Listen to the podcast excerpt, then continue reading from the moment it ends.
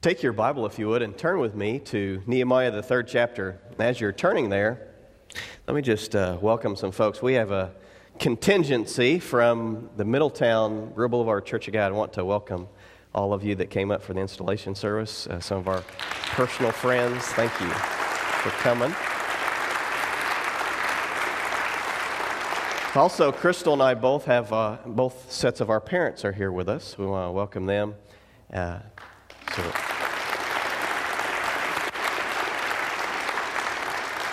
and then a mentor of mine, an individual that has meant tremendous amount in my life personally, uh, Reverend Vernon Maddox, who pastored the Breiel Boulevard Church prior to me. I served with him for about three or four years. Uh, Vernon and Jan Maddox are here with us somewhere, right there in the middle.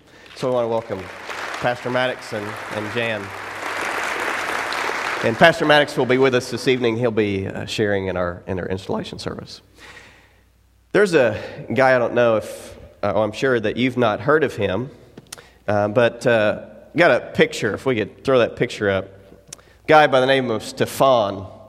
Uh, he's trying to get his name in this book. This is the Guinness Book of World Records. He thought that if he could uh, set the new record for smoking the most cigarettes at one time. He's here, and he this is a little homemade invention of his. He's trying to smoke 800 cigarettes at the same time. Now, if you look through, this is the 2007 version. If you look through this book, you won't find his name here. Uh, after he did this, he found out that the Guinness Book of World Records no longer takes, uh, I don't know what you'd call that, um, acts of stupidity um, in their, in their, uh, in their book. Uh, he also tried to eat 29 hard boiled eggs in four minutes. He actually did it. Only later did he find out that you don't get your name in the Guinness Book of World Records uh, for acts of gluttony anymore. I don't know if you knew that.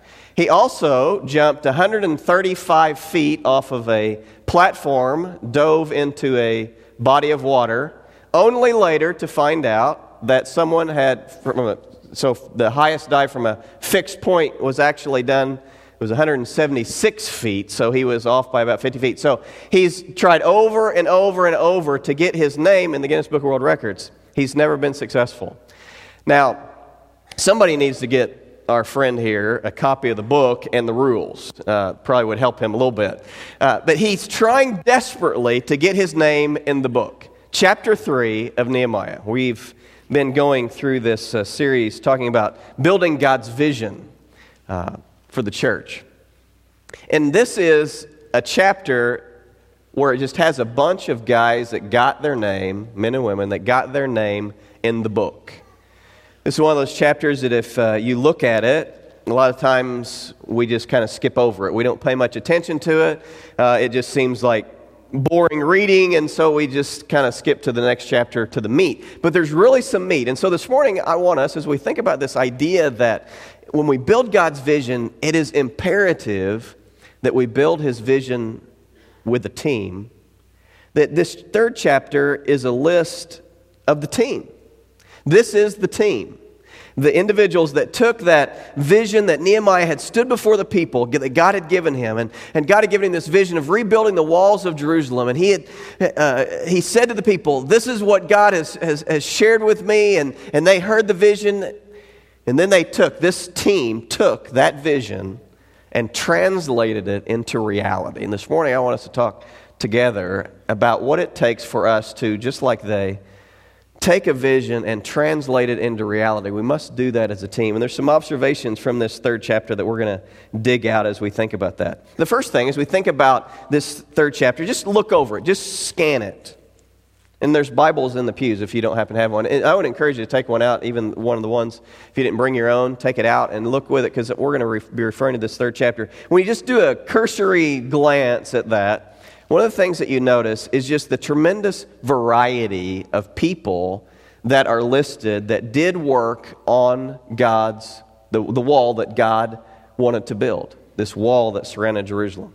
And so when we think about observations from the text, the first thing that we see is that God uses all kinds of people on the wall. And that should be an encouragement to us, uh, by the way. And so here we have Nehemiah. He gets this burden to rebuild this wall that God has given him. He shares this burden, and then all of these people make that burden into a reality as they begin to realize that they could be a part of this team, this very diverse team. Now, notice, let's kind of just check out some of the different people. Look at verse 1. What does verse 1 say? Verse 1 talks about the high priest and the fellow priest that by uh, start working on the sheep gate. The sheep gate would have been the gate closest to the temple. And so they, the priest, which would have been natural for the priest and the priest uh, men to, to work on that gate, that gate was the gate where the sheep would be taken and the other animals to be sacrificed in the temple. So, what a great place to start. The, the place right by the temple is the first gate that they rebuilt as they would build the gates and then build the wall in between the gates. And so we have in verse, verse 1 the high priest beginning to work. It's always good to see the ministers and pastors working, isn't it? Is that good? Yeah, okay. Uh, look at verse, uh, in between verse uh, 1 through 7, and you see just some different kinds of people, some families and different individuals working. Look at verse 8. In verse 8, we've got goldsmiths and perfume makers. Imagine the perfume maker. I don't know what a perfume maker looked like in his day, but I can just imagine a perfume maker uh, building a, this, this wall. So we've got the perfume makers. We've got then all kinds of different leaders from the, the surrounding area around the city listed. Then in verse 12, it says that there was this group of this ruler who was working with his daughters. Now, that was very significant. The way that women were treated in these, uh, these days, uh, to have these women listed, that they were a part of the team, is a great encouragement. They were needed to, to do that work. Very significant that they uh, uh were allowed to work. And so it's great to see. In verse 17, you see that the Levites, another part of some of the religious uh, leaders began to work. In verse 26, you've got the temple servants that are working. In verse 28, you've got the priests who are working. Again, a different uh, group of priests. In verse 29, you've got the guards. In verse 32, you have the merchants. The business people are working. And so, what all of that translates into is that we see in this passage some observations is that God uses all kinds of people to accomplish his vision on the team. We see that throughout the Bible that God uses all kinds of people. When you think about the individuals that wrote the different books of the Bible, you see a tremendous variety and diversity within those individuals uh, that actually wrote the Bible. And God does that today. As we look around, there is a tremendous diversity of people here. We are a team that have been charged with a vision to build God's wall, God's kingdom. The second observation that we would pull from this text is not only does God used all kinds of people, He also has a job. Everyone has a job. And that's what we see when this diversity, not just that they were on the team, but they did something. Every single one of them had a job to do. Some of them were building gates, some were building some were building the walls themselves. And so we have the priests, you have the religious leaders, you have the rulers, you have the men, you have the women, you had the young, you had the old, you had the important people, you had the nobles, and you had the not so important people. All of them working together, every one of them, realizing that, hey, I've got a job I need to do on this wall. Notice in this list that there are no professional wall builders in this list. There's no stonemasons. There's no, there's no wall union representatives uh, in this list. They were all people, regular people that caught the vision of what God wanted to do through them, realized that they were a part and they had a job to do. Again, imagine the scene. Business leaders, priests, Levites, uh, perfume makers, goldsmiths, all working together side by side, each realizing, hey, I've got a job to do on this wall. Ephesians 2:10 says this, "For we are God's workmanship, created in Jesus Christ to do good works which God has prepared in advance for us to do. God has a plan for your life. God has something He wants you to do. We must realize every single one of us has a job to do. Now look at verse 5. In verse 5, it says that the next section was repaired by the men of Tekoa but their nobles would not put their shoulders to the work under their supervisors. The message translation says it this way except and next to him the, and next to him the Tekoites except for their nobles who wouldn't work with their master and refused to get their hands dirty with such work. Imagine here we have the pretty people. The people that think they're too good to do work on the wall. You have them listed here. And that's the reality also as we think about this text is that some refused to do the work. So if you're taking notes, add that one in. Some people we see in this passage refused to do the work. They didn't want to submit to anyone else's authority. What does the scripture say? That they didn't want to put their shoulders to the work under their supervisor. Nobody's going to tell me what to do, was their attitude. We, a lot of times, have excuses, don't we, when God kind of taps us on the shoulder. You know, I'm too busy, I'm too this, I'm too that. I'm, you know, it's someone else's responsibility. I've got other things I'm doing. How many Cub fans do we have? Got some Cub fans? Did you hear? First place? A game up, is it? Two games up? All right, thank you. My dad's a big Cardinal fan. He's mourning. What are the, what are the Cardinals back? A couple games? Three games back? Two and a half back? Something. Uh, a ways back, anyway. Let me just read you a little something that uh, Rich Cohen, who, who wrote for Harper's Magazine, uh, he wrote this about the Cubs. He said that when the Chicago Cubs last won the World Series, the year was 1908. Okay, you get that? How many people want to raise their hand now? How many Cub fans do we have? Okay, 1908 was the last time. This is what he, now this is not my words, I'm borrowing his. Let me read you what he said. I would never be so harsh. Rich Cohen said this about the Cubs The automobile was still a new and untrusted invention in 1908. In the years since this, they won the series, most of the European monarchs have, monarchies have collapsed. Two world wars have been fought. Communism has risen and fallen. The disco has come and gone and come again losing year after year, sometimes in the weeks, the last weeks of the season, more often in the middle of August, the Cubs have become a symbol of futility, the blind, never ending hope of a hopeless people. And before his death, Jack Brickhouse, remember Jack Brickhouse? The great Cubs, Cubs play-by-play man excused the team by saying this Everyone is entitled to a bad century. Everybody's got excuses, don't they? Everybody's got excuses of why, of why not to do the work. Some refuse to do the work. The next observation that we see as we look at this passage, observation that jumps off the page as you kind of read through this several times, is that many went above and beyond what they had been asked to do or what would be maybe normal to do uh, in this project. Look at verse 27. Remember those, the nobles of Tekoa didn't want to do the, any work? Well, the men of Tekoa, the hardworking men of Tekoa, look at verse 27. It says, Next to them, the men of Tekoa repaired another section. So they decided, you know what?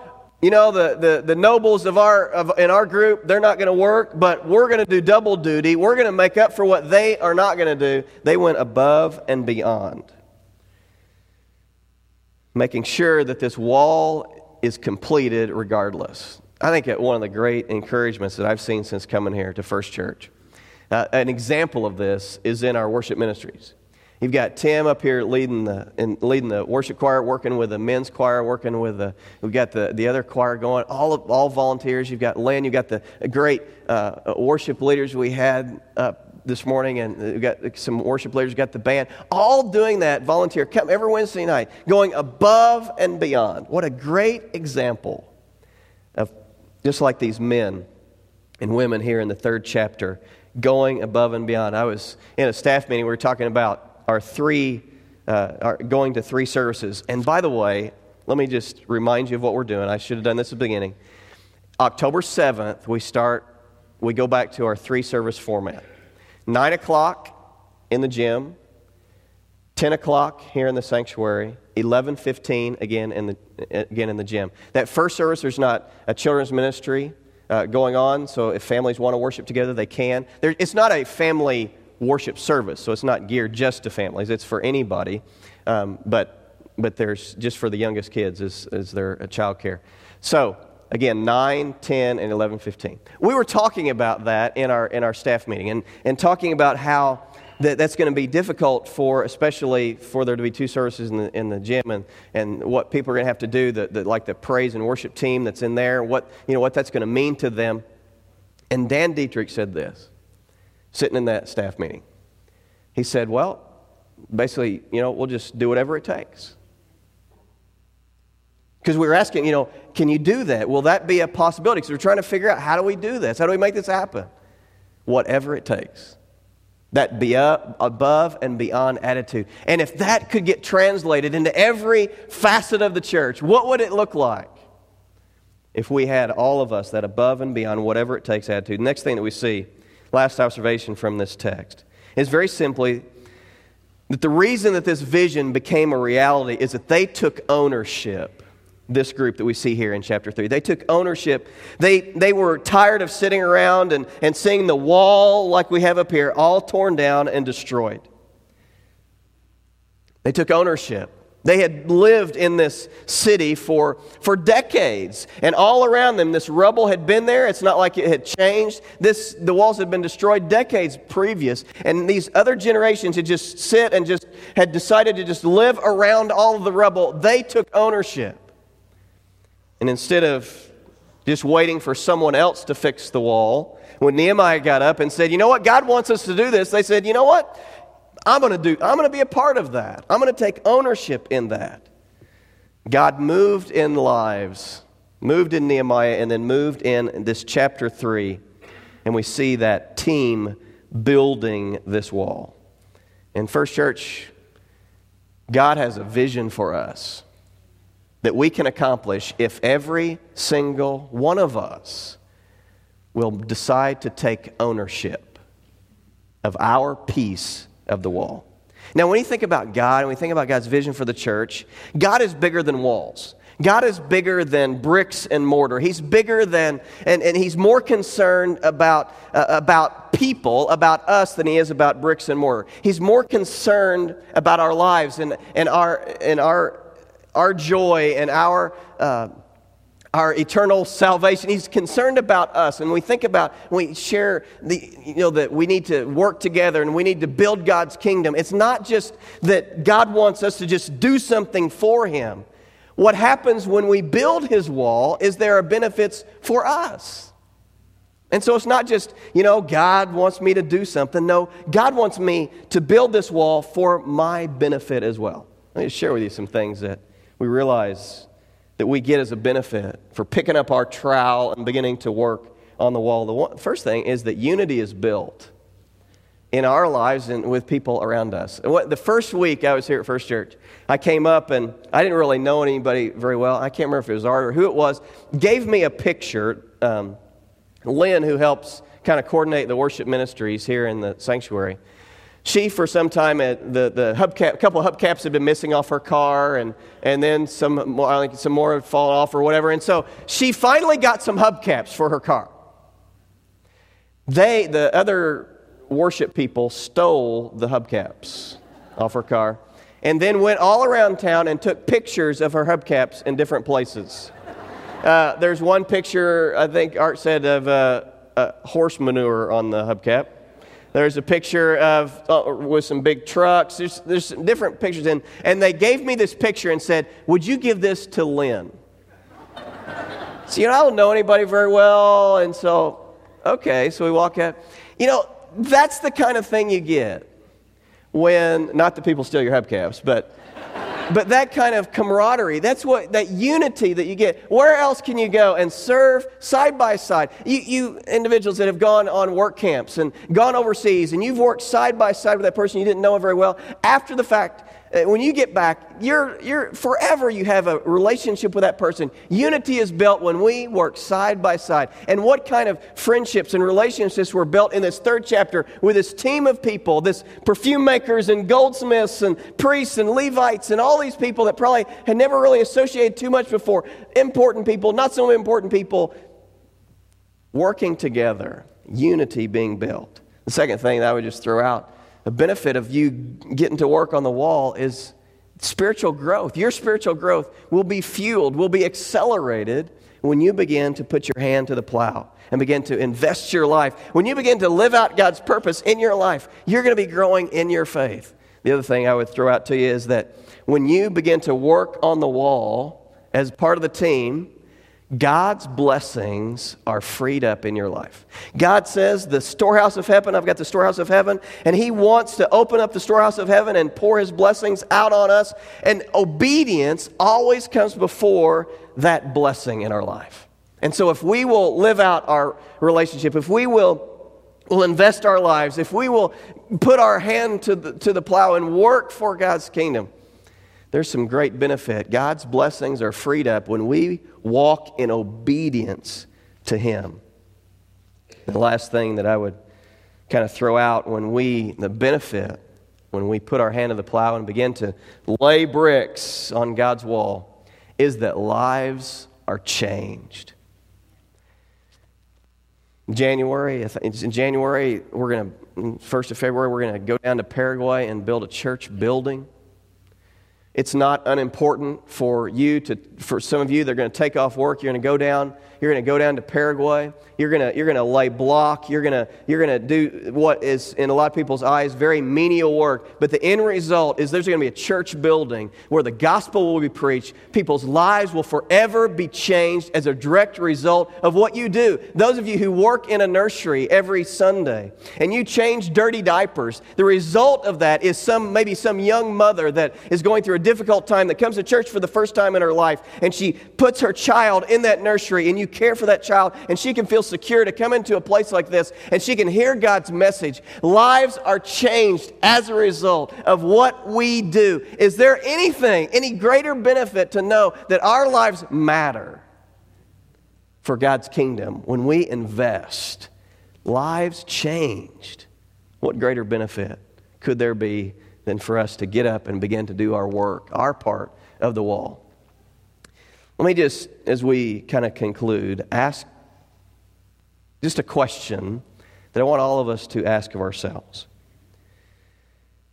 As we try to kind of apply this third chapter to our lives, as we think about this team that God had built here. And that is a very simple question, and is this What do I need to do? Ask yourself that question. As you consider this third chapter, as you see the example in front of you, what do I need to do? The first thing that we need to do as we apply this is every single one of us needs to discover what our place on the wall is. If you consider First Church this your church home, this is the place where you get your spiritual nourishment. This is the place you'd call if, if your marriage goes south or if your child has a, is, is put in the hospital. Where would you call? What's the place that you would go to get some help? if it's First Church, then this is your church, and this is the place where you need to invest your life and help us to equip you. Maybe it's not within the walls of this church, but maybe we equip you so that you can do work outside the walls of the church. But if this is your home base, you need to find your place on the wall and let us help you and come alongside you to find that place. Every single week, it seems like I come in and I hear of some other ministry going on outside of the walls of this church and inside the walls of this church. Whether it's Habitat, whether it's a jail ministry, whether it's the women's ministry that's collecting supplies and things so they can take to one of the disadvantaged schools in, in Benton Harbor. There are ministries going on within the walls of the church. And what, you know, and we go on and on and on. Take out, you got, as you came in, a little sheet. Looks like this. I ask our, our staff, if they could list for me, because I wanted to, I want to give you, I want to put the cookies on the bottom shelf. I wanted to help you, not just talk, you know, have our head up in the clouds, but this is a very practical little tool we can use. Now, I, didn't, I, don't know what's all, I don't know what's all going on in our community, so you could probably have a list this big or larger of opportunities for you to build the wall in our community. But this is just inside the walls of First Church. I want you to be clear, though, you do not just have to, God's work is not just done within the walls of the church. I want you to understand, please, everybody understand that. Hear me. I'm not just asking this morning for us to get involved here at First Church. What is God calling you to do as we work together to build God's vision? This list is the list of places where the wall at First Church is broken down.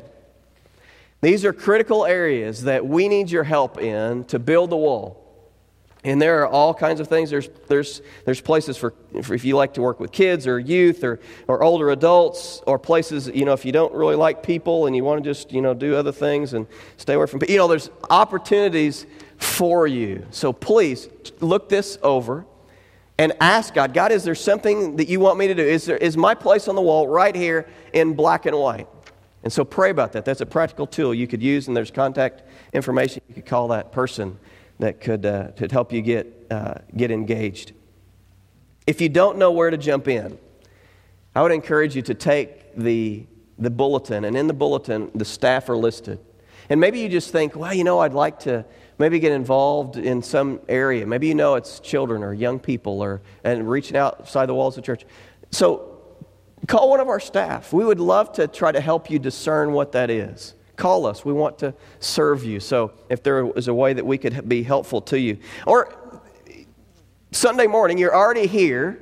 Jump in on Sunday morning. Do something. Start with something, uh, something that you're already here doesn't take some extra time. So just pray about how you could find your place on the wall. The second thing that I would say to you as we apply this passage, like Nehemiah and his team, is that we need to take personal responsibility. You know, what do I need to do? I need to, David Culp needs to take personal responsibility. The reality, again, is that for decades, the walls of Jerusalem had been broken down, and no one for decades had done anything. Everybody was sitting around waiting for someone else to, someone else to do something about it. They had lived with the rubble all around them for generations. They had not taken personal responsibility until this third chapter when we see them beginning to put, uh, beginning to rebuild these walls. Crystal and I and the boys, when we were getting ready to move, really did a lot of changes and updates and things trying to get our house ready. We had a basement in the home we lived in in Middletown, Ohio.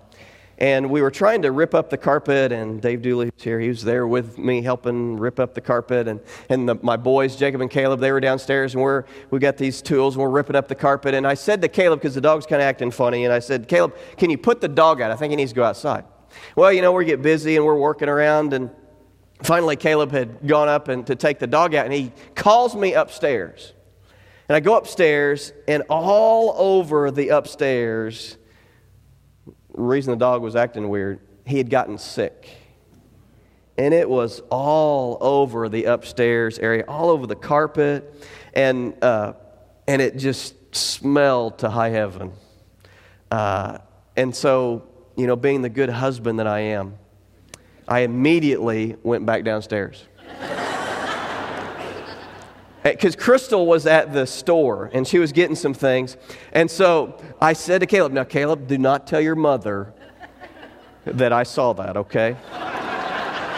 so I just kept working and I'm ripping up carpet and I hear the door, I hear Crystal come in and, and I hear her kind of stomping around upstairs and, you know, and then, uh, then later on I was talking to her and um, I had to admit that I had, yes, I did see that prior to you coming home. I was not worth, uh, wor- I was not willing to take personal responsibility for the mess. Now, I got in a little trouble. Not too bad, no. Um, she was a little miffed at me. Uh, but when are we going to take personal responsibility and not just think, you know what, somebody else will clean that up. Somebody else will do that. Somebody else will change the diapers. Somebody else will, somebody else will pass out the bulletin. Somebody else will uh, hammer those nails at Habitat. Someone else will do it because I've got my own agenda. We must. What did they lay down? What did they uh, lay aside for those during that time when they were rebuilding their wall, they laid their lives aside and took personal responsibility. We must do the same as we rebuild this wall together. The other thing I would say to us is that the big picture of our world is that God loved us so much that He sent His Son, Jesus Christ, to this world. Because we have this problem called sin. In the garden, Adam and Eve sinned and they were thrown out of the garden. Their relationship with God was broken. And since that time in the garden, God has been on this path with this agenda to restore the relationship that He has with all of us, His creation. Part of that plan involved the city of Jerusalem. Jesus Christ, the city of Jerusalem, that was going to be the place where Jesus Christ was going to be crucified on a hill outside of Jerusalem. It was all of those things, God had his plan laid out. It was imperative that in the Old Testament that at some point the walls of Jerusalem got rebuilt so that city could be repopulated, so that Jesus could come, and everything, all the prophecies that had been had been given about all of those things could happen. God's plan was that part of it, this wall would be built, and that you know it seems insignificant that some wall was important to the ultimate uh, realization that part of the plan is us coming to Christ. That can only happen when the rest of this plan gets taken care of. These people in chapter 3 did work that prepared the way for Jesus to come. We must own our responsibility and we must make God's agenda a priority, even if we can't see the big picture all the time. God's priority is that the kingdom be built, that the wall be built, and He wants us to be a part of that. And if I'm going to be a part of that, I must say to God, God, your agenda is my primary agenda. And I'm going to be about living my life in such a way that I can be a part of your agenda. The last thing that I would say to us, the final thing that we need to do, look at verse 20. This is kind of fun. Verse 20. Baruch, or how to pronounce his name, zealously repaired another section.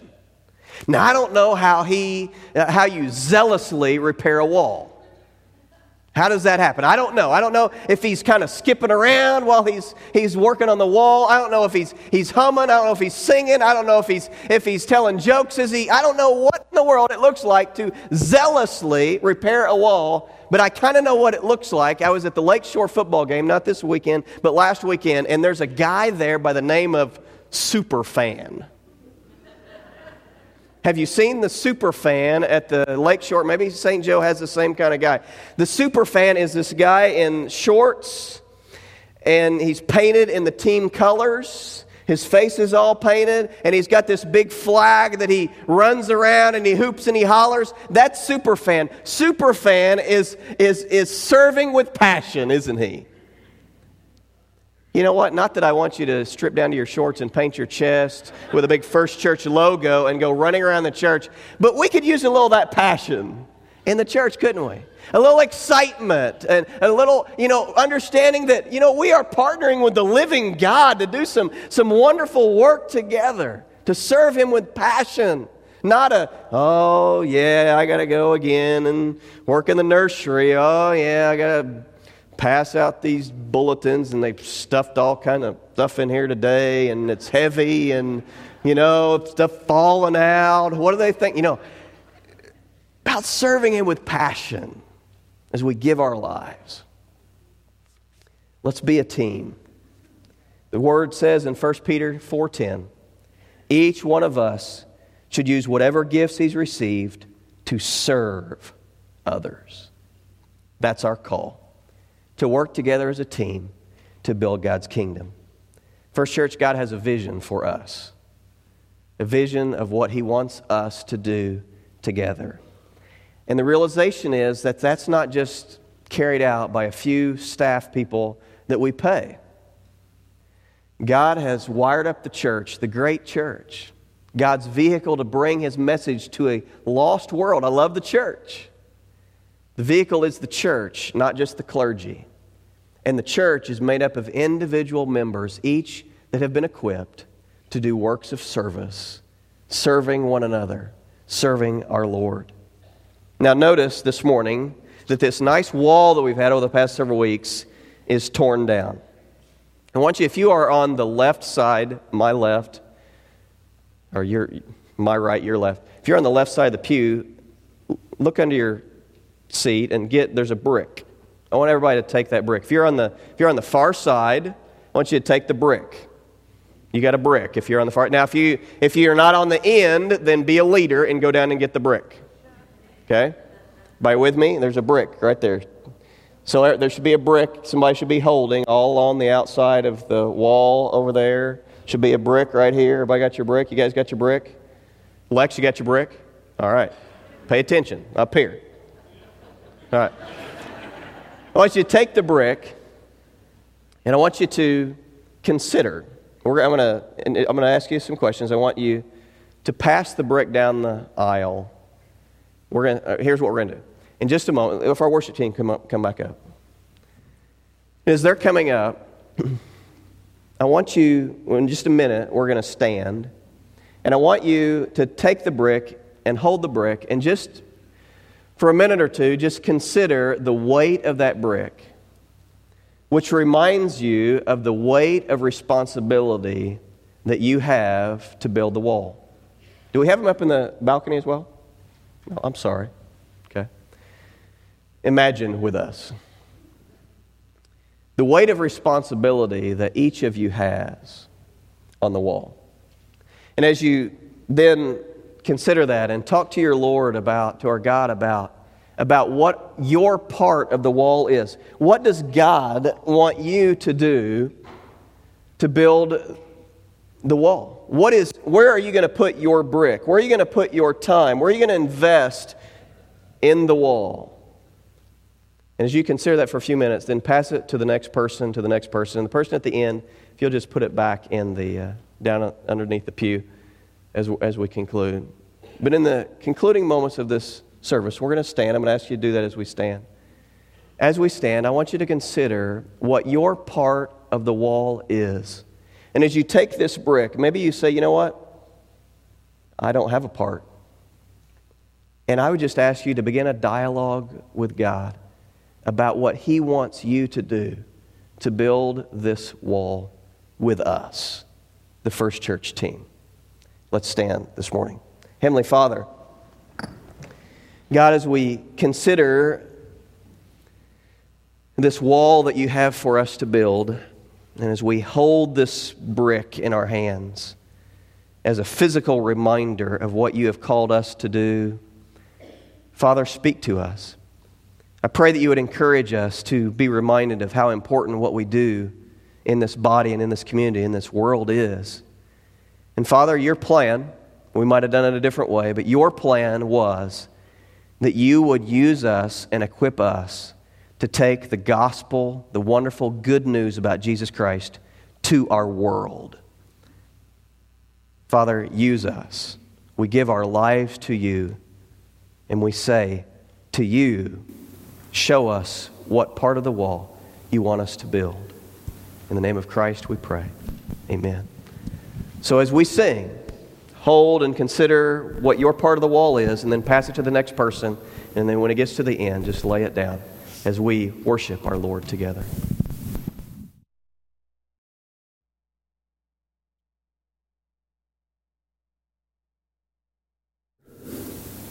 Us as a church and your part on the team.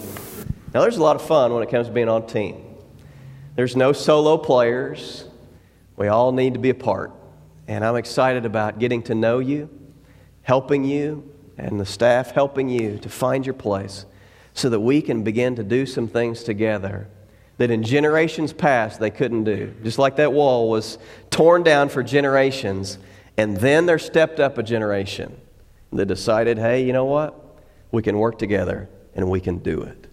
So, First Church, can we do it? Can we work together? Can we build His kingdom together?